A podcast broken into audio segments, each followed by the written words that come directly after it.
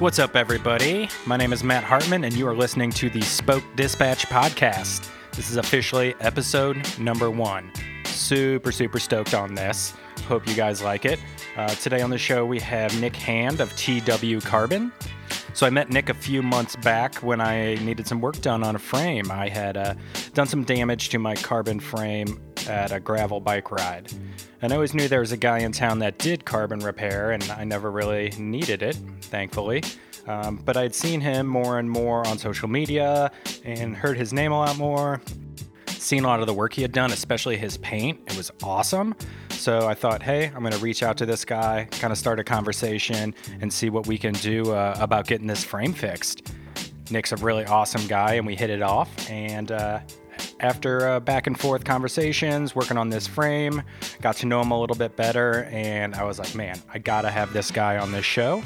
So we went to his shop. We took some pictures uh, of his shop. You can see those on spokedbikes.com. And uh, without further ado, enjoy the show.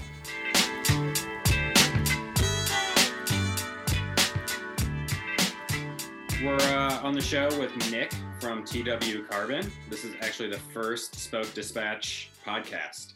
So it's pretty exciting, a little nerve wracking. Uh, yeah. Very cool. on a podcast before? No, never. Yeah, me neither. All right, we'll see how this goes. Okay. Bad, right? Yeah. So yeah, I just wanted to kind of dig into Nick and um, and TW Carbon. You know what carbon repair is, the process. Um, you know, just kind of kind of the science behind carbon and what makes it what it is, and why we use it for bikes and wheels and all that kind of stuff. So um, yeah, let's go ahead and just kind of start by talking about you, Nick. Um, where'd you grow up? I am I'm from uh, the uh, Chicagoland area. Uh, grew up in a west suburb, Glen Ellyn. Have uh, had two brothers, um, two younger brothers. We were all pretty athletic kids growing up. Uh, I actually was uh, way into baseball for most of my life, and then probably right before it, I think in junior high, I started getting into bikes a lot. Uh, got my first real mountain bike uh, in junior high for Christmas. Looked everywhere to try to uh, figure out how to start racing bikes. My dad had raced road bikes for the Pepsi Schwinn team uh, up in Chicago, and I, I wanted to, uh, you know, be like my dad and and race bikes. So um, me and a buddy of mine found uh, a mountain bike race series over in Morrison, Illinois, which was on the uh, the border of Illinois and Iowa. And every few weeks, they'd have a mountain bike race over there. So we would pile on the car at five in the morning and uh, run over there and and and do a race. I remember my very first race uh, was soaking wet in the mud uh, in like January or February. Uh, all I had were like shorts and a long sleeve T-shirt, and um, it was a blast. I don't I don't remember it being cold at all. I have pictures of me being like soaking wet and you know snow on the ground. Uh, but uh, I guess these trails were owned by a guy that they did um, like motocross and they did mm-hmm. um, like uh, um, drag. Uh, what was it like this drag type of drag racing where you uh, where you like drive these things through bogs. Um, it, it was totally weird. So they didn't care like if you were tearing up the land like they do at, on trails nowadays. Or cross races, things like that. Yeah, yeah. So so we you know we rode in the mud and, and everything. So I loved that. And then um, I was also a gymnast. So as I got into high school, I started getting way better at gymnastics, and the cycling fell aside. Ended up going uh, into the gymnastics world 100% and uh, attended the University of Illinois as a as a gymnast, where I also got uh, a degree in fine art. For the first, it's like 14 years after I got out of college, I coached. I was a professional coach for high level girls gymnastics um, for a long time. So when I got out of college, my body was pretty beat up. I have a bunch of, you know, broken back, blown out knees, blown out shoulders. Um, so I really didn't do anything for two and a half to three years after college, kind of recovering. Uh, and I put on a bunch of weight. One summer, decided I was going to try to get back into shape. I didn't really know what I was going to do. Built up an old Cannondale that was probably like 58 or something, and I'm you're not a super tall guy. I, I ride yeah I ride a 51, so uh, I was I was very on the very wrong type of bike, but right away I fell right back in love love with it. From cycling into gymnastics, um, is that something that you just kind of stopped abruptly? Did they phase into each other? I was always a really tiny guy. Uh, going into high school, I was under four feet tall, and that's pretty small. Oh, under five feet tall, and uh, didn't yeah didn't even weigh a hundred pounds. I think I was ninety five pounds, and like four foot ten or four foot eleven going into high school, and all the guys that I was racing with, they started going through puberty, and I was just getting my butt kicked all the time. Um, my the buddy that I started racing with actually um, got so fast he ended up going pro. Oh wow! He ended up racing um, for uh, the national team and raced for Jelly Belly back in the early 2000s. Are we still talking mountain bike? He he rode he he moved to the road. Okay.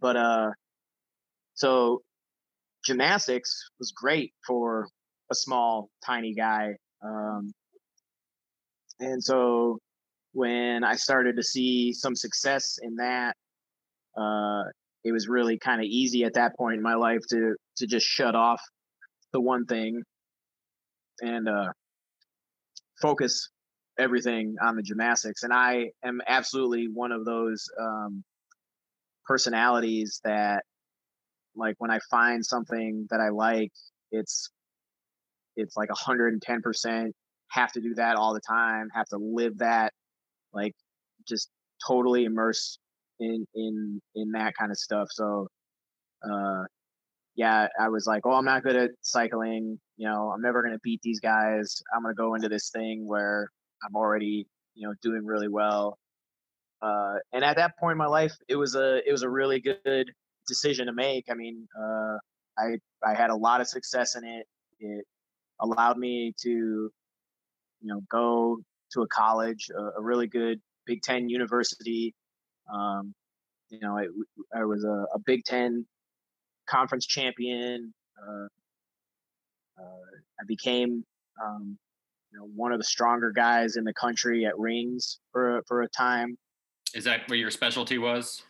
Uh, yeah, I had I did I ended up uh, specializing on four different events: rings, high bar, floor, and vault. Um, rings was my best. Um, my favorite event was high bar. Um, What's that? Um, it's just a single bar about uh, is it 100? It's a it's nine feet off the ground. Um, you see it at the Olympics, a guys swinging around in big circles on on the bar. Um, so that was that was my favorite thing to do, but I, I never really scored as well as I did on the rings. So I did, you know, all the iron crosses and, and stuff like that. But uh, me getting that strong, uh, I ended up growing quite a bit. Uh, and um, my competitive weight was around 160 pounds, which is actually kind of heavy for a gymnast. So it, it definitely beat up my body um, and uh, I ended up uh, tearing a lot of things and, and breaking a lot of things. Uh, and um, you know, after college, I was I was more than ready to be done and move on to something else. Just yeah, I wasn't. I was totally done being an athlete at that point in my life. Yeah. So when you're in college and you're uh, rocking the rings, are your brothers still mountain biking? Is dad still racing the road bike? No. So my brothers never got into biking like I did. Uh huh. Dad, by the time I got into it, um, he was all done. He got into cars and stuff. My brothers, um, one was a, a really good soccer player, and then he got into gymnastics. He followed me into gymnastics. Uh, and then the other one was kind of he he was good at sports, but he was more into uh, the arts kind of stuff. Um, but yeah, I was. You also have an art degree, which yeah. is something that I learned and I think is really interesting. Yeah, so actually, uh, my my whole family has a lot of um, art in it. Uh, my dad is an industrial designer. Um, my youngest brother, uh, he is um, he has a degree from Columbia for uh, acting, for um, animation. He is certified to do uh, to choreograph stage fighting with like swords and shit like that. That's pretty badass. Yeah, yeah, that's pretty cool. Um, you have to get certified for something like that.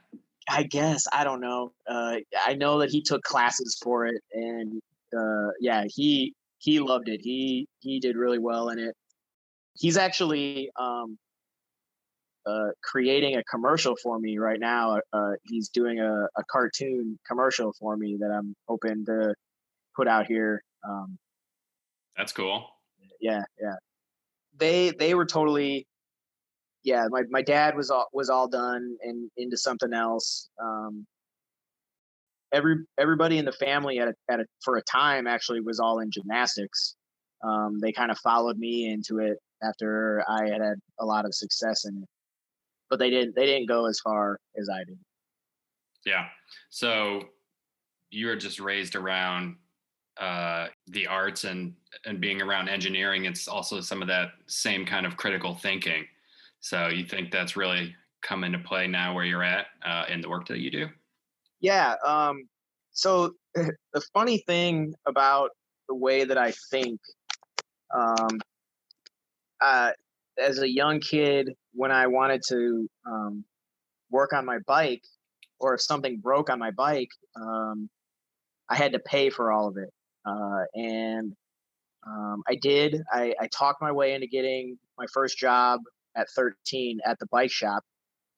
Um, but uh, I still, even then, um, couldn't afford to do all the stuff that I needed to do. So I would ask my dad, "Can you help me fix my bike?" And I figured because he had been riding bikes, he knew how to fix bikes. Well, the the only thing he ever told me was, "Well, just take it apart and remember what order you took things apart in." so I learned how to completely tear down bikes. Um, and back then, all the bearings in bikes were all ball bearings. Yeah. Uh, so I tore down my bike multiple times, uh, especially after every mountain bike race. Back then, we tore apart everything uh, to repack bearings and everything. And you got to um, put things back together, and you're always one bearing short. So every time you rebuild your bike, you just lose a bearing. Yep. Um, but uh, but actually, turns out my dad had no idea how to work on bikes. Um, I didn't learn that until uh, a few years ago. He had he had no idea. I always thought that my dad had taught me how to work on bikes, but no, he just said go work on it, and I figured it out myself. Um, but just kind of having that freedom to like tear things apart and um, and slowly but surely kind of figure out how things worked uh, really kind of helped me uh, in a lot of parts of my life. Um, it made me uh, much more uh, willing to to try things, especially mechanical things. Um, uh, you know, if, if I if I can kind of see how something works, um, I I don't need a lot of um, time to really figure out how to how to you know recreate that or or remake something. Um, so yeah, when it came to um, you know learning how to repair bicycles uh, it, it, it felt really intuitive to me yeah the bike as a machine is very much a cause and effect kind of thing where you like squeeze a lever it moves the cable and then something happens in the back you know? So it's very linear. Yep. so that's the way my brain kind of works is this chase the problem kind of yep. thing. Like if you've got your bike in the stand and the brake's doing something weird you start at the lever you squeeze it is the cable moving and you can just kind of work your way back. Right. Um, so i'm one of those people that kind of works on a larger picture by eliminating the small problems, you know. And once I can start scratching things off the list, then I'm like, okay, it's either A or it's B. Right. Sure. I couldn't look at a schematic and, you know, chase something that way. Especially you hand me an electrical schematic and look at that of just like Oh no, yeah. Me, I can't me, do that. it took me uh literally until probably uh this summer uh to to be when you when you mentioned electrical to like be able to work on electrical stuff and it really was like i finally got sick and tired of a, a switch in my house not working and uh, just was like okay i'm gonna go after this like i've you know done for my bike and and done for you know all this other stuff i'm just gonna you know go at it the same way um, but yeah if you showed me a drawing of how you know this thing's put together it, it wouldn't make any sense to me I, I have to i have to see it I have to do it myself. So, what did you think you were going to be when you grew up? You know, being around all this art and engineering and um, kind of a uh, creative uh, home. Actually, uh, once I got into gymnastics, I was 100% going to be uh, a gymnastics coach for the rest of my life. Um, I, you know, I at one point I wanted to be the next Bela Karolyi, who he was, um, you know, the the the guy who basically made women's gymnastics in the United States uh, like the world powerhouse that it is now. Um, so I, I just wanted to be this super coach, you know, uh, coaching these, these, amazing kids. Um, and so, uh, actually, when that part of my life ended, it was a really, it was a struggle um, to try and figure out what I was going to do. Um, and it was pretty soon after that that um, I got into, uh, you know, kind of fell into the repair part of um, carbon fiber, We're repairing bicycles. Uh, it was probably it was probably four or five months after I left uh, the gymnastics coaching world that um, I picked up the carbon fiber repair. So how'd that happen? Uh, so it literally was um, uh, I crashed and broke five bikes in two weeks. Wow. yeah, it was a it was a rough summer. Um, and you talking road road bikes or these? I'm I'm gonna assume that these are, are crit races. Yep, all all crit races. Um, uh, I had um, yes, two of the bikes were mine. The rest of the bikes were all borrowed. Uh, uh, and uh, yeah, so it was really rough. And so at that time, there was a guy that raced uh, on my team who was doing repairs in St. Louis. Uh, and he called the business uh, Front Cycles at that point. And he had a, a degree in materials engineering, and uh, he was he was uh, think he was doing some stuff at Lindenwood, um, but then he also worked over at Zoltek, uh, which they are a carbon fiber manufacturer here in St. Louis.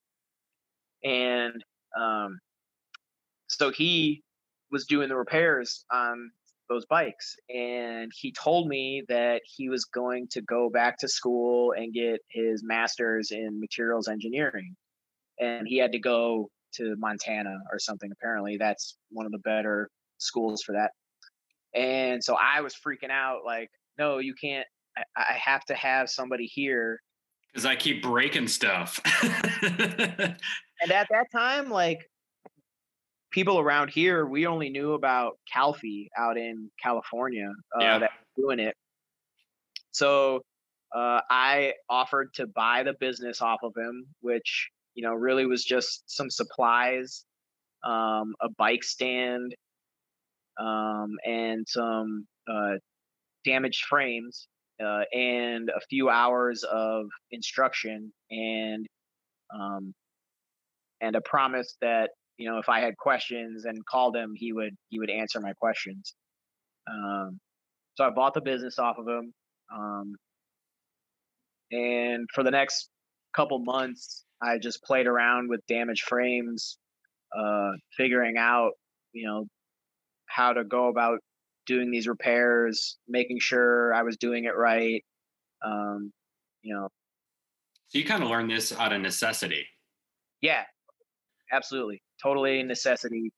Um, so there wasn't a day when you're like, okay, carbon repair seems kind of cool. Let me see if I can, you know, break into that field. It yeah. was purely yeah. because you were you were breaking frames and you wanted to keep riding and yeah. I mean, at that point, to me, you know, carbon fiber was this space age material that, you know, only scientists messed with. Um, you know, it was a it was a very um, exotic thing to to be able to like learn how to how to um, harness this material that was like this super material um, and to be able to fix my bikes. I think to most of us this is still a space age material. Oh sure. Yeah very yeah. very few people understand carbon like you do. Yeah yeah. It, it took a few months um, and then i yeah I, I can't remember exactly how i put it out there. Um, I I came up with the name um, TW Carbon. It actually TW actually stands for training wheels, um, and it came from I I had uh, about around the same time I had started an indoor um, CompuTrainer studio. Uh, I rented a space over the former Mesa Cycles, uh, mm-hmm. uh, Maplewood Clayton area, and I bought 10 CompuTrainers and tried to, you know, have a, you know, kind of like what uh, Power Up is. Mm-hmm. Um, and I called that training wheels. So this was going to be like a training facility. So you were going to kind of take what you wanted to do with coaching gymnastics. Yeah. And now you're into carbon repair on bikes and you wanted to kind of stay with that coaching thing on on the bike side. Yeah, yeah. And and the the the, the CompuTrainer thing actually came before the carbon fiber thing. So I had gotten that started. Um, and then uh, very soon after, like a week or two, talked with this other guy about buying his business. And the place that I was working at the time, I was working in a factory over in Valley Park. Um, and I was able to get a bit of area in that factory to um, work on stuff. So, so I what were you making uh, making there in your day job? Uh, I was making uh, gymnastics equipment. Oh, okay. I stayed in the industry and uh, was making equipment for gymnastics, um, and uh, we we made uh, high high end trampolines also. Yeah, those things are death traps. I know every kid who had a trampoline in the backyard had a broken finger or a broken arm in the family or in the neighborhood. Oh yeah. I don't know a single kid who had one. And this was before you would buy them and they would have kind of that fence thing around them that keeps you inside. You can uh the trampolines that we make, a lot of the kids if you look for kids on Instagram that are doing these crazy five, six, seven flips at a time, a lot of them are doing them on our trampolines that we make here in St. Louis and they're actually doing him on the lowest end trampoline that is supposed to be for like just like kids bouncing around in their backyard. Like it's not made for this kind of stuff that they're doing on it. It's crazy. These kids are crazy. Um, so, anyways, yeah. So I had, I was able to, you know, find some space in that factory to work on stuff. So basically, I'd get up at like four in the morning, go into this training studio, which most of the time was empty. It didn't it didn't do very well. Then I'd go to work. Um, at the the gymnastics factory, and then after work, just go over to my space in the factory and work on whatever bikes I had uh, laying around. Um, and so, very slowly, uh, over the years, just kind of started building up um, my name, uh, getting more and more known in the area, and trying to get my name out there. Um, you know, national. Basically, when COVID hit, um, was when I finally decided that it was time to, uh, you know, quit everything and go 100% focused on uh, TW Carbon. And I moved my shop over into Kirkwood uh, on Manchester Road. So, were you still doing the Training Wheels Bike Studio while you're making trampolines? and learning carbon repair? For for a short time, I think I think that lasted about eight months, um, and then we decided it wasn't it wasn't doing enough. Um, we didn't want to keep carrying it, and the carbon fiber uh, was doing decently well already. Um, that uh, we just we we basically paid out the rest of the lease and closed everything down. Yeah. That ended pretty quickly. Um, but since basically I had I had started, you know, the the way the business was, uh, TW Carbon was underneath that CompuTrainer studio business. That's why we ended up naming it TW. It was basically Training Wheels Carbon. Um, it's kind of how that that all came together. I think you need to make some carbon training wheels. I, I yeah. think you should make at least one pair. Yeah. Just just because. I mean, Strider bikes are apparently carbon oh, now. That's really Yeah, that's crazy. Yeah. So COVID hits and then you're just like, screw it, we're gonna do this full time.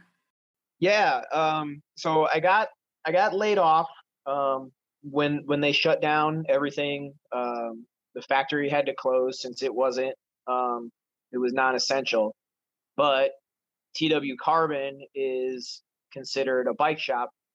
So I was able to still go and work. Um, and are you essentially a one man operation at this point? Yeah, pretty much. I, I have uh, I have one person that uh, comes in and helps me a couple days a week, um, and she's been uh, uh learning how to do the repairs and doing a really good job at it. But when you were in Valley Park, you were just doing this by yourself. Yeah, Valley Park, it was all all just me. Okay, yeah. and then you move into the new space, yep. and then you hire on Leah.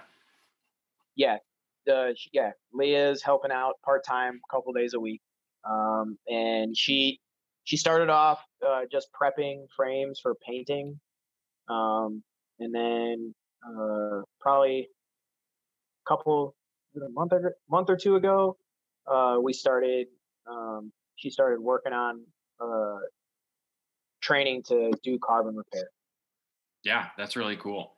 Um, yeah, so let's kind of walk through the process since most of us don't understand the space age material other than it's on Formula One cars and apparently kids' strider bikes. yeah. Yeah.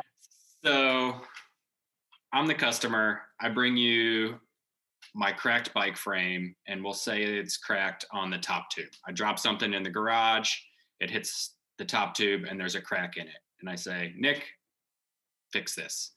Yeah. What we would do uh, is um, I would I would like to get a, a visual of of what the damage is.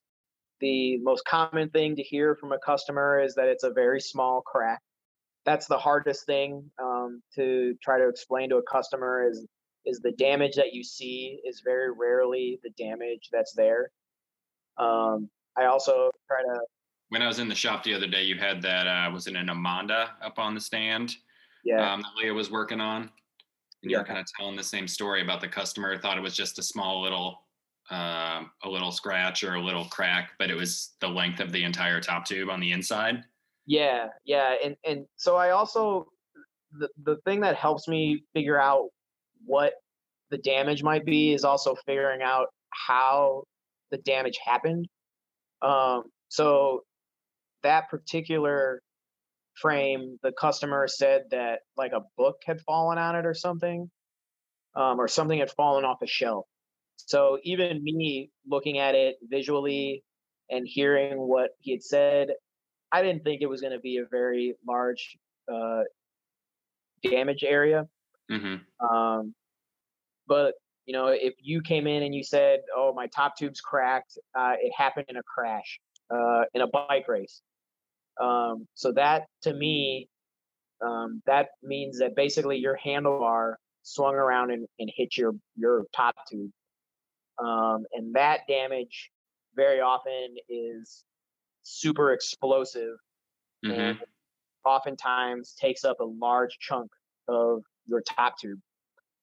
Um, So that would be a lot more visual. You could see that right away and say, what I can what I can see, um, I can see you know where your damage is, and I can tell you uh, about um, where the minimum amount of damage probably is at.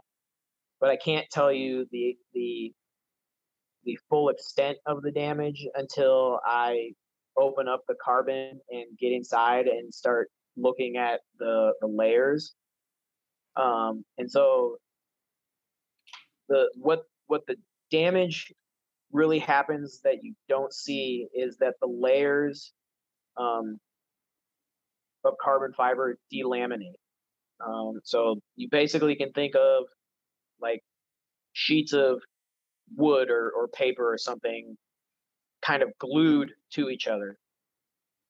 And uh, this impact has damaged the glue in between those layers.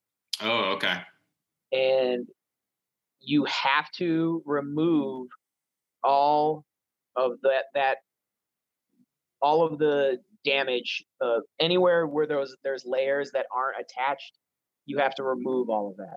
So does that mean just cut it out?" yeah yeah. So it all it all gets cut out. And and the reason you have to do that is is um the vibrations from riding can create can can cause that that delamination to propagate and Oh, keep okay, that going, makes sense. going, going. And so carbon fiber is only strong when it's uh, combined with this this resin matrix. And as soon as that matrix is broken, carbon fiber is a very weak thing. It can it can be it just falls apart. I mean, it, it, if you if you grab a piece of you know strand in my shop, it it doesn't look like that amazing of a material. Um, it, it has to be put together with the resin, and the resin by itself also is a very brittle and weak thing. It's the two things that come together that create these this super super strong awesome material. So you have to get rid of all that delaminated material. Um, and uh, there's a few ways to do it. Um, the the easiest way to explain it is you, you basically are looking for uh, layers that you know are, are coming apart when you when you're cutting it open. Um, so then once you get rid of all of those pieces, uh, what you're going to do is you're going to feather the edges um, back. So you're basically um, So at this point, have we stripped off any paint or anything like that, or have you just cut into the frame and, and Yeah, found no, where everything we is? just cut it. So we, we cut in right where we know the crack is at, and we we, we cut a, a small hole where that's at, and then we start basically um, going out from there and trying to find anything that that's damaged uh, Okay. from that area. Th- That that can be anywhere from you know the damage area is right in that vicinity all the way to an entire tube uh, ends up being destroyed. Yeah. So is this something that you band aid? So do you buy like squares of carbon and then just lay it on there and then No, we um, throw some paint on it. How, what is this process? Because you said you had to build the layers, and you've got the resin in between all the layers. Yep. So we we buy rolls of carbon fiber. Um, we buy we use at our shop we use two different types of carbon fiber. Basically, we use a, a two by two twill weave, um, which is you know the kind of the the weave pattern that you you see a lot of times on on bicycles. And then we use a 24k um, tow carbon fiber, which basically it looks like a, it looks like a, a shoestring um, Mm-hmm. that comes on a, a 10 pound roll. Yeah, I saw some of that in your shop the other day, and then I was trying to visualize how that piece of string turns into a woven kind of swatch or, or whatever. And I'm like, man, does Nick sit here and just like basket weave this carbon fiber until he has a piece that matches the crack in the top tube of that Trek? No, so, so that so that is our unidirectional fibers, um, and the unidirectional fibers are the those, those are the workhorse fibers in a in a bike. Um, a, a lot of bikes uh, really are made up of a large portion of just unidirectional fibers, and and carbon fiber it's strongest in the direction that the fibers are pointing. So if if you think about looking down your top tube, most of that top tube is made up of fibers that are, are running just straight back and forth along your top tube. There might be a couple layers that go, you know, perpendicular to your top tube, uh, and up by the head tube there might be some that are that are in diagonals of your Mhm. top tube. But for the most part, it's it's going straight back and forth. So when you're talking about this stuff, we have layers of carbon and then resin and carbon resin. How many layers are there going down a top tube? Uh, it totally depends kind of on like what part of the top tube you're in, uh, what manufacturer you're talking about. You know, there there could be you know anywhere from five to twelve layers of carbon fiber. Okay. Uh, but that also um, kind of depends on did they use weave layers? Did they just use unidirectional layers? Weave layers will build up thicker tubes uh, with with less layers than a unidirectional fiber will, uh, and that basically is just because of the the weave just creates a thicker um, Mhm. just cr- creates a thicker ply basically. Okay. So you've you found the hole, you've cut out the bad stuff, and now you're gonna work in a new piece. How how does that work? So we have to basically create some kind of bridge that goes across that hole because carbon fiber has to have um, it has to be compressed um, when when it's setting up um, because you have to basically smush all of those layers together um, that you put in there and you want to basically squeeze out any excess resin uh, that you might have laid down in there. So you have to have some kind of bridge uh, and what we do is we we create a mold a lot of times that will get put it inside the tube and gets pushed up against the tube and and epoxied in there uh, and then we will we will basically match the orientations of the layers that we took out to try and, and match what was in the bike to begin with. So we're not making the bike stronger than it was. We're trying to match what was there when it came to us. Um, So I had a hand-me-down carbon frame that had a cracked seat stay. It was just given to me, so I was like, "Cool, carbon frame." Yeah. But the way it was repaired, it was basically somebody just had a square piece of carbon and they just wrapped it around where the crack was. Yeah. And it looked kind of chunky, but I was just, you know, okay, that's what carbon looks like when it's been repaired. I didn't know any better. And I remember anytime I'd get out of the saddle and sprint on this bike, it was on the drive side, so the right side. and I would push that right leg down, it was almost stiffer. Yeah. And I would feel like rear wheel kind of skip off the ground just a little bit. Oh wow. You couldn't feel it when you're sitting down and, and just kind of pedaling along, but when you like really went to put some power in there, um, the left side and the right side were not the same. Yeah, I've, I've, heard a lot of people talk about that. Yeah, and, and we really try to not let that happen. We really try to to match everything. Um, and you also have to be worried that one, doing a repair like that, not removing old delaminated stuff, you know, you can still have delamination happening. And then two, doing a repair like that creates creates stress risers where the end of the repair is at. Mhm. Um, so you have to, you know, you have to feather the edges of the damaged area, and then you have to feather the repair in also, so that you're spreading out those those stresses that Mhm. are going into the frame, so that they're not just being focused at the place where the repair and the old damage meet, basically. Yeah. So, what's the most difficult part of a bike to repair? Uh, the the spots where uh, tubes join. Okay. And why is that? because you have to because you have to compress those areas. I don't use um uh, some guys will use vacuum bagging, um, and that's that makes uh doing complicated shapes a little bit easier. However, to do vacuum bagging, you have to create a vacuum seal in the entire frame. Otherwise, air will Oh, leak okay. and you won't be able to make a vacuum. And then also you'd have to have pumps for every single frame that you're doing. Well, if we're doing multiple frames at one time, I would need multiple pumps. Oh, okay. We don't do vacuum bagging, and so uh, we use um, basically a.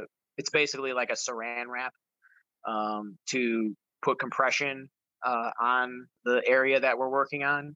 And so you think when when you're working with complex shapes and stuff, you have to think about how is this material going to compress this area. And so sometimes you have to add, you know, we we have um, foam at the shop that we will create shapes to put into areas to make sure that everything is getting compressed equally uh, when we when we wrap these damaged areas. So yeah, definitely where seat stays and you know seat tubes meet or bottom bracket areas though you know where where all that stuff is happening those are definitely uh, some pre- pretty tricky spots to work on How long would it take to do that top tube job? Like, how many man hours do you think go into the customer hands it to you and explains where the crack is till you're ready for paint?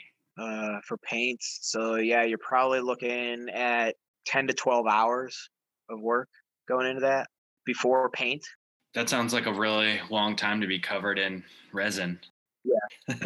and the thing to remember is like you generally only work on a, a bike for 30 to 45 minutes a day and then you you know set it up to get ready to cure overnight so these Mm. are you know it's not like you can always work on these things like a lot of there are a lot of bikes that it takes multiple days of setting stuff up and curing and setting stuff up and curing and yeah it's it's not a one time thing a lot of times so that that bike especially since we didn't expect it to be an entire top tube it was a little trickier. Sometimes when we know that it's to it's probably to be a really big repair we can prepare for that um, and we basically create molds before we we tear a whole thing apart. So you know if it ends up being a whole top tube we basically would have like a mold for a top tube ready to go uh, and if it was a smaller part ended up needing that's okay. We we can just mold this smaller part but since we thought that this was going to be a smaller repair we didn't have those molds made so we had to use kind of older techniques that i have come up with over the years to to fix that one So again, this is you kind of figuring out how to do this on your own, you know. I'm sure you've done your research and done some YouTubing and all that kind of stuff, but you didn't go to carbon fiber school. no No. And it was just like working on bikes with your dad. You just kind of figure it out. Yeah, I mean, once once you know generally how the material works, and you have a good understanding of how mechanical forces work, you know, And you've crashed enough frames. Crashed enough frames, and, and, and I've, I've repaired thousands of frames now. This isn't the first full top tube repair that I've done, and there's the amount of you know things that I've had to you know invent to to re to rebuild these things. Yeah, it it it it's one of the more fun parts about the job is is it the mental mental gymnastics that I have to do to figure out how to to to do some of these repairs. I mean, yeah, there there's no there's no school for this. Nobody even even if you do go to school for carbon fiber, nobody teaches carbon fiber repair. You know, generally it's thought that the guys that know carbon fiber know that carbon fiber is one of the most repairable materials in the world. But carbon fiber is generally used for aerospace or military or you know these super high expensive things that they can't have that kind of stuff and so if if a repair is needed generally they just throw it away you know whereas you know in our sport we can do these repairs and and it it really just kind of depends on how much money you want to spend there's almost no amount of damage that can't be fixed it's just do you want to spend the money to fix it or do you want to take that money and go buy a new frame Yeah, so you just uh, you painted my Cannondale. Um, it was destroyed after a gravel race. There wasn't a ton of carbon damage, but most of it was was on the paint and came through the clear coat. And and I reached out to Cannondale to see if I could get a crash replacement, Uh-huh. and it was actually cheaper to have you redo the whole frame um, than to get a crash replacement from Cannondale, which I don't forget what the lead time was, but it was quite a bit out. Um, and it was uh, dealing with warranty stuff in the bike industry is always very painful. Yeah. So for me, it, it was a no brainer. It was like, I can design my own frame now and I can work with this local business and I can get exactly what I want. The bike before was cool, but this paint job is way cooler. Oh, So, totally. so it, it, it worked out. Um, and I'm totally glad I did it. I didn't realize how repairable carbon was. Um, you know, I wasn't dealing with a frame crack or, or anything like that. But, you know, the first time when I was working in a shop, I was working at Southside Cyclery, and that was the first time I ever owned a carbon frame and was selling them. And I just remember picking it up, being like, oh, yeah, these race bikes are really light. And then you kind of tap on it with your finger, and it sounds like it's made out of nothing. You Yeah. know, it sounds Yeah. like it's just really thin. There's like an echo to it. And you're like, how can this be strong? Isn't it just gonna like snap in half anytime I do something to it, you know, wrong? And I think a lot of customers kind of have that hesitation because there's not a lot of understanding about the material and the process. People understand metals. They see this piece of metal is cracked and they know, oh, we can weld this. Yeah. But you know, what goes into carbon fiber? Yeah, and you know the thing to to that I've been that I've actually talked to a few people about is in the bike industry we don't have a whole lot of steel bikes anymore unless you go and have a, a steel frame custom built for you. Most of the bikes nowadays are are aluminum. There is nothing you can do to repair an aluminum frame. So, you know, I, at one point I I years ago I actually bought an S Works Allez they they had them for a year or two, maybe six or seven years ago now. And literally the first race that I took this thing out at, uh, got in a crash and bent the rear triangle, and and that was it. It was smoked. I I couldn't repair it. I looked everywhere trying to find somebody that would repair this thing. Nobody would touch it. If that had been a carbon fiber frame, you know, I I could have repaired it. And I you know I have I've had carbon fiber frames that have had that same damage and have had it repaired. So you know the the uh, you know you get a lot of guys that say you know I'm going to go buy an aluminum bike because it can take the beating that a carbon frame can't, and it's not it's not true. I mean the carbon frame can take just as much or more beating than an aluminum frame can. And yeah, you know, the thing about a carbon frame is when it finally does hit its limit, it will crack, whereas an aluminum frame will bend. But that aluminum frame, when it's bent, is just as shot as the carbon frame is when it's cracked. When when I was buying this gravel bike, I've I had a carbon road bike, which to me didn't seem as you know risky for somebody who doesn't understand carbon fiber. Uh-huh. But then I bought the the carbon gravel bike, and I'm just in the back of my mind when I'm riding it, I just picture these rocks flying up and hitting the bottom of the the frame, and I'm like, man, one of these rocks is just going to shatter this frame. like it's, it's so fragile, yeah. Uh, and you know, it's it's like riding a mountain bike and being freaked out when it gets dirty. You know, yeah, bikes are meant to be ridden, but still, you know, not when I was kind of taking that on, I had no idea, and it it still kind of like gives you goosebumps sometimes. Sure, sure. So once we've got all the carbon fixed, then you go into paint. So I was super impressed with how well you were able to match the decals on my frame. Um, and just going through your Instagram, seeing all these other frames where it looks like it came from the Giant factory. Like, how do you do that? How do you get them to be so perfect? I use um, Adobe Illustrator a lot of times, and I will basically go in with a, a photograph or a JPEG of a logo, and I will recreate them in Adobe Illustrator. And then I basically turn it into a file format that I can uh, load into my vinyl cutter. And then I cut out masks to be able to paint those logos onto the frames. Yeah, so the painting is a whole nother aspect because you can do painting without doing carbon repair. Right. So, what percentage of your work these days is somebody coming in just for a paint job um, versus somebody whose bike is being painted because it will, needed carbon repair? I would say that we're probably 60 or 70% paint right now.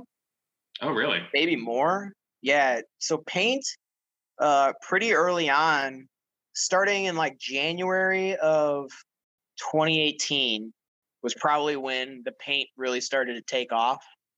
And since then, paint has been the thing that has built the company, basically. I can't remember a time where we didn't have at least one bike in the shop that was being custom painted. There have been plenty of times where every single bike in the shop is being custom painted and I don't have a carbon repair in the shop. Um, carbon repair has always been fairly sporadic, but the paint stuff has been just consistent. And even though like I have a degree in art, the paint thing, like when I started, we didn't do any paint. Um, it really wasn't until people were really asking to like do paint matching and stuff that I started looking into like learning how to do that kind of stuff because my degree in fine art has nothing to do with you know spray painting or anything. Yeah so before were you just fixing the carbon and then throwing a clear coat over it? Nothing. And it would just be exposed carbon? Probably the first year that we did it like it was just i'm going to fix your carbon and you'll get it back with raw carbon and you can figure out what to do with it after that the first year that we did this, that I was doing this, you know, I might have had a dozen people that I worked on. So it wasn't it wasn't a lot of people, uh, and they were so happy just to have their bike fixed that it wasn't an issue at all. Uh, but it, yeah, people started asking for the paint matching, uh, and then had a couple people request custom paint jobs um, but then really it, it, wasn't until I did a uh, the Butcher Box racing team that uh, things really started to blow up. And and and when I started really uh, documenting things on Instagram, Instagram has been a huge driver of business. Yeah, you have a pretty big following. It's getting decent. Uh, yeah, there's there's definitely some some paint people I follow that have a have a big lead on me, but yeah, I've been I've been working on it. Yeah, I followed Black Magic Paint for a while now. Yeah, they do, they do some really cool stuff, stuff I didn't think was possible. So so paint matching. Um, we talked about this a little bit when I was in the shop the other day, but how do you get that red Amanda paint to match exactly? It's it, it's really been uh, a lot of trial and error um, and understanding, getting a better understanding of color theory. That was something that I really started to dig into the last couple years and trying to learn more about um, uh, to understand you know what goes into colors and how your eye sees color and how color interacts with other colors around it and then understanding you know the limitations of of the paint um, how you know the, the paint that I use is a is a fairly translucent paint, um, so it it requires it requires more blending um, than if I was going to use uh, a different type of paint. Yeah, there there really isn't anything that I can point to to say like, you know, this is how I do X, Y, and Z, because it's still like I'm still learning. Uh, every single time I have to paint match something, uh, I'm still, you know, learning and, trying to figure it out. It, it, it never really feels like I've got a, a great handle on it, especially when I have to do those specialized neon reds or, or Cannondale greens or something. Those colors are the bane of my existence. Anytime you with a neon color, I, I, I, I it, blood it makes me shudder because these neon colors are just they're so hard. And i imagine the fades are, are pretty difficult too. Uh i mean it, it depends on what colors you're you're using. Darker colors are easier to to match but lighter colors yeah if you're doing fades or something yeah it can yeah, just right now it's making stout. Sorry. So you do bikes. Do you do anything else? Do you do wheels? Do you do car parts? Do you do, you know, anything I have that's carbon fiber and broken? Can I bring it to TW and say fix this? Yes. Yeah. Yeah, I've got I've had I had some car parts in this last year. Um I had a guy bring a race car in once the whole car? well, he brought a fender in, but he had a whole race car that he bought that was busted up all over the place. Uh, that the whole shell of this car was made out of carbon fiber, and he wanted me to fix it. I've worked on kayaks. I, I, I worked on the most crazy kayak I've ever seen in the world that had uh, these two paddle arm things that this guy used to win the uh was it the MR 340, which is a mm-hmm. kayak race from Kansas to St. Louis. Yeah, man. I I I work on anything. I'll paint anything. It doesn't have to be carbon fiber. Uh, it has to be small enough to fit into my shop. You can't drive a car into my shop. My paint booth is not very big. It's not a. I have to say that my Kirkwood permit that it's a limited uh, painting area. It's not a paint booth. if it fits in my shop, if it fits in my my space, uh, I can paint it. I can fix it. Yeah, doesn't matter. So I remember, was it a year ago or two years ago? You, I guess it would have been more recently that you had a frame that you were going to take to the hand built bike show. Yeah, yeah. So tell us about that. It was going to be this last spring. I was going to take uh, three frames. I was going to take a BH G7, a uh, um, Giant TCX, and a BH Lynx mountain bike. So yeah, I had uh, I had always seen the North American Handmade Bicycle Show, and thought it was awesome. And then uh, I guess I saw on one of like the Facebook forums that I follow that they said that you could go as a painter, and I had never known that. And when I found out, I was like, I'm I'm going to that show. I'm going to be in that show. And so I started working on it right away and and trying to figure out what I was going to paint. so some of the painters that I follow and I I kind of admire on Instagram, all of these guys, the most difficult paint job that I've seen them do has always been the Mondrian style paint job, which is basically like look uses it, the La Clear that the team they they had that look. It's all the the white with the red, white, and yellow and blue squares and stuff. Mm-hmm. Yeah, that's always been a really cool design. So all these guys have all done it, and they're always, you know, these showstopper bikes. And the ones that I've talked to that have done it have always said that it's the most difficult and challenging paint job they've ever done. So I was like, all right, I got to, if I'm going to try to put myself on these guys' level, I got to try to do this paint job and I'm going to do it bigger than everybody else has done. I'm going to do the entire frame. Because everybody else, they always do like the top tube or just parts of the bike. They've never done the entire frame.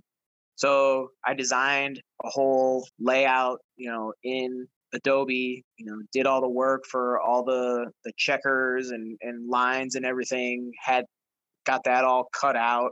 I, I actually documented it. So you, if you want to ever go back to my Instagram, which is just at TW Carbon, you can look on my um, IGTV videos and you can see the step by step process of me painting that bike. It must have taken forever. Oh yeah, it, it was it was easily over a hundred hours on that bike. Just on paint. I think it was a, it was around eighty hours on paint. Um, but then if you count the the design and the all the layout stuff that I had to do, I had to I had to create all that all that masking in Illustrator. So and then and then just taking the time to try to figure out how to lay it out, how to how to actually technically make that happen. The weird thing is is that I actually started off uh, with the black on that bike. I started with the black and then masked off that to make all my lines. Oh, okay. Then did all did all my colors, and then did the white as the last part of that. Yeah, looking at that frame, it looks like it would have gone the opposite direction. Yeah, yeah, absolutely. It, it seems it's so counterintuitive to go that way. And every person that I talked to said that I shouldn't go that way. But are you glad you did? Oh yeah, yeah. I think that was totally the right way to do it. I mean, it was the only way to do it without having to add more steps for masking. It was the fewest amount of masking steps to be able to do it that way. But uh yeah, man, that just the the uh the time it took was I mean it, it it basically blew my entire month of February working on just that. Didn't work on any client bikes. I mean, I still had bikes coming in and then they just all sat there. But this was all, you know, the show was going to be, you know, March 17th or something like that. And it was And we all know what happened then. Yeah. Yeah. So yeah, yeah, then the the show was canceled. And that was a that was a huge blow, man, but that that was definitely the point where I realized like this was a really big deal. You know, before that I I didn't think COVID would be anything more than, you know, what SARS was or any other uh, big pandemic they warned about before. When that happened, yeah, that that was that was when things finally I was like, holy shit, this thing's this thing's really bad. You moved to your new shop when when COVID hit and other businesses were shutting down. It was a good time to kind of transition. What has happened to the work volume since switching shops and since the pandemic? Because I know I have some friends that just are in construction and as soon as the pandemic hit and everybody was sitting at home, maybe just dealing with things around the house that we hadn't thought about, but now we're looking at them. So I'm curious as to know how many of those frames that were sitting in somebody's basement that they're like, well, I'm not going to be riding bikes for a couple months, so maybe I'll send that off to get fixed. Yeah, um, I definitely saw an uptick when we got the stimulus checks. Work has definitely been steady and I definitely haven't felt like you know I get to like sit around and be lazy. Um, we're definitely busy enough that I, I I wish I could have Leia in more days. And I, it's also I mean don't get me wrong like going off and doing this during COVID seemed like the dumbest thing in the world to do. I, I had already just had things in motion before COVID happened, and there really wasn't any way of stopping everything without losing everything.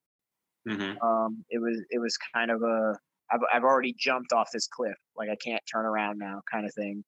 Yeah. Uh, and I kind of looked at it like, well, you know, I'm so small. It's not like I have to keep making, you know, X number of dollars every month or this business is going to close. Like the business is not doing huge numbers or anything. Uh, so it, it was easy for me to say to myself, okay, I can I can do this super lean and and be really frugal and still make this work. So let's talk about the new space. Um, it sounds like you just kind of fell into this too, as far as the location goes. Um, had you already been talking to Dirk at Billy Goat about moving in there? Yeah, um, I started talking to Dirk in January of this year. I had reached out to some realtor friends in the bike industry in in the area that are into biking and asked them if, if they knew of any spaces that were available that I was definitely looking to, to move out of where I was working before. Uh, and Peter Halsey was working with Dirk, who was trying to find some tenants to move into his shop, which he's got a very large building for a bike shop.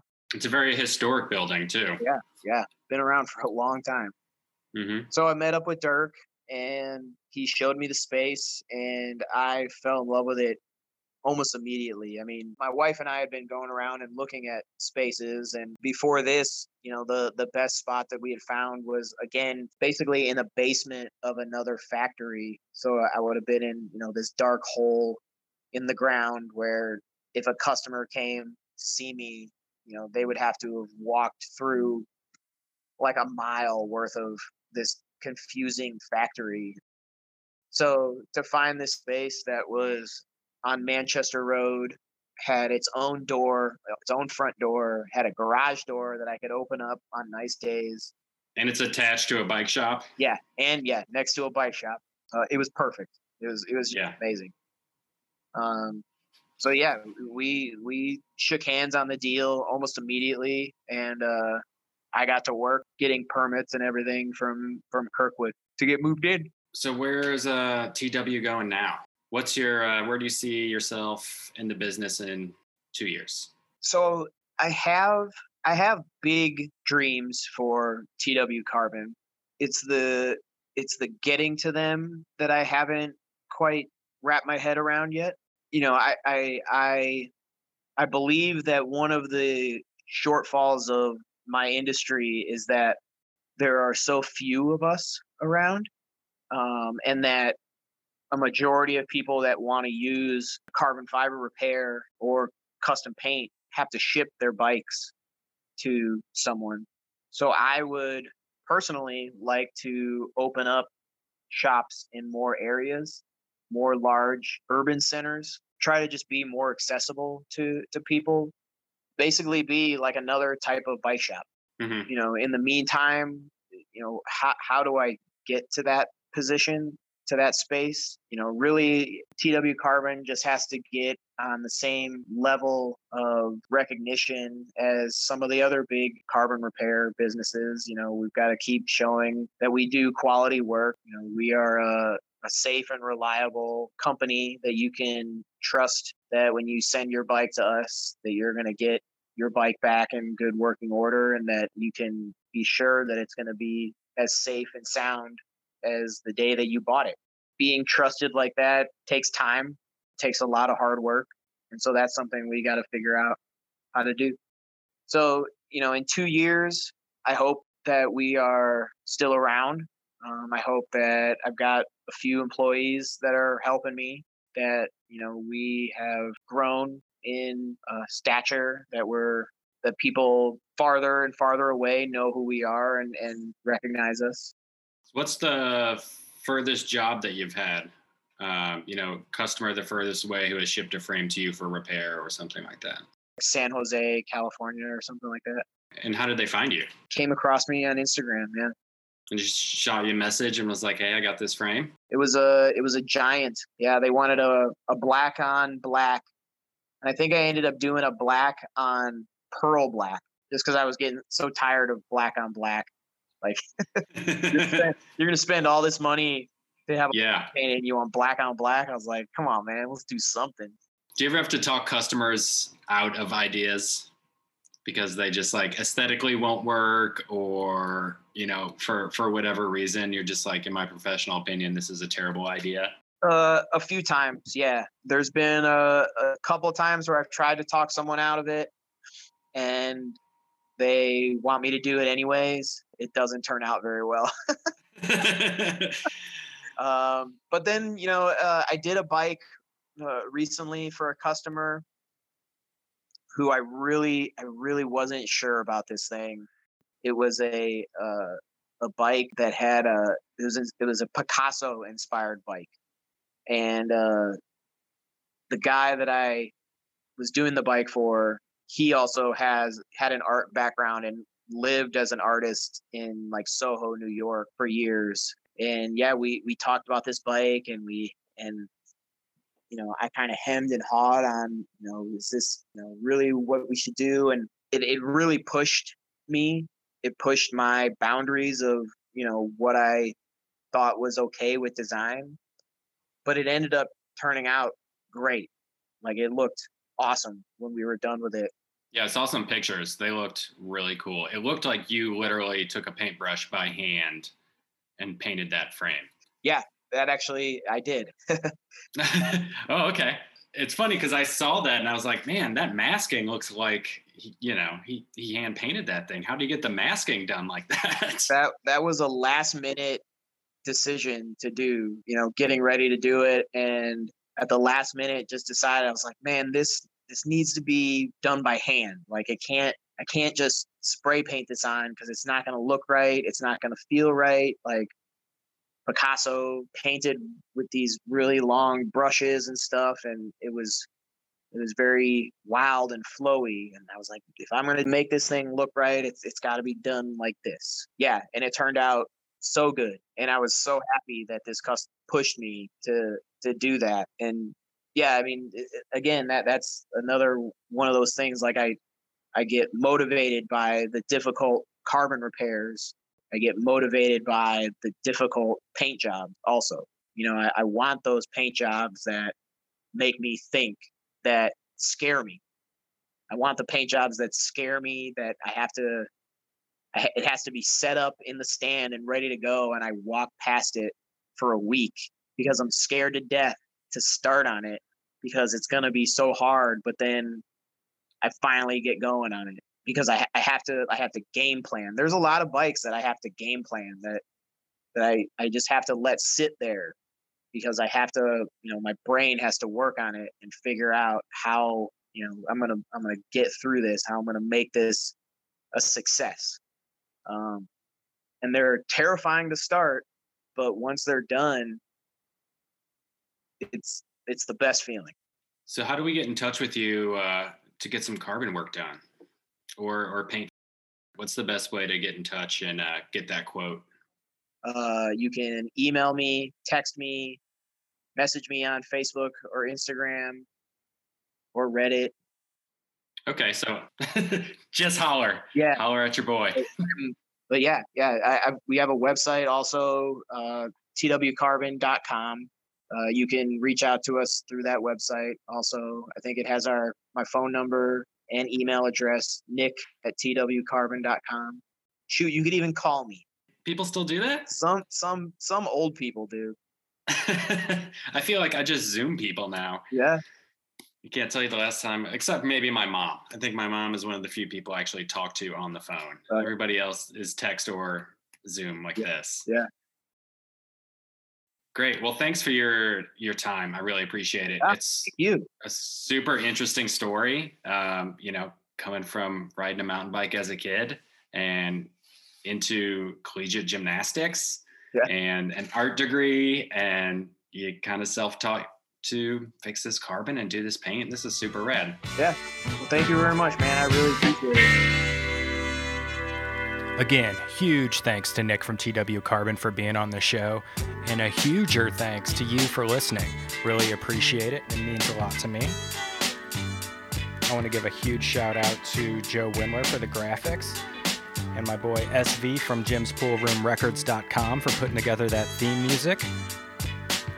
Next episode, we start our first episode in a three part series on our mountain bike coaches and clinics here in the, uh, the area. It's going to be a really cool series. Until next time.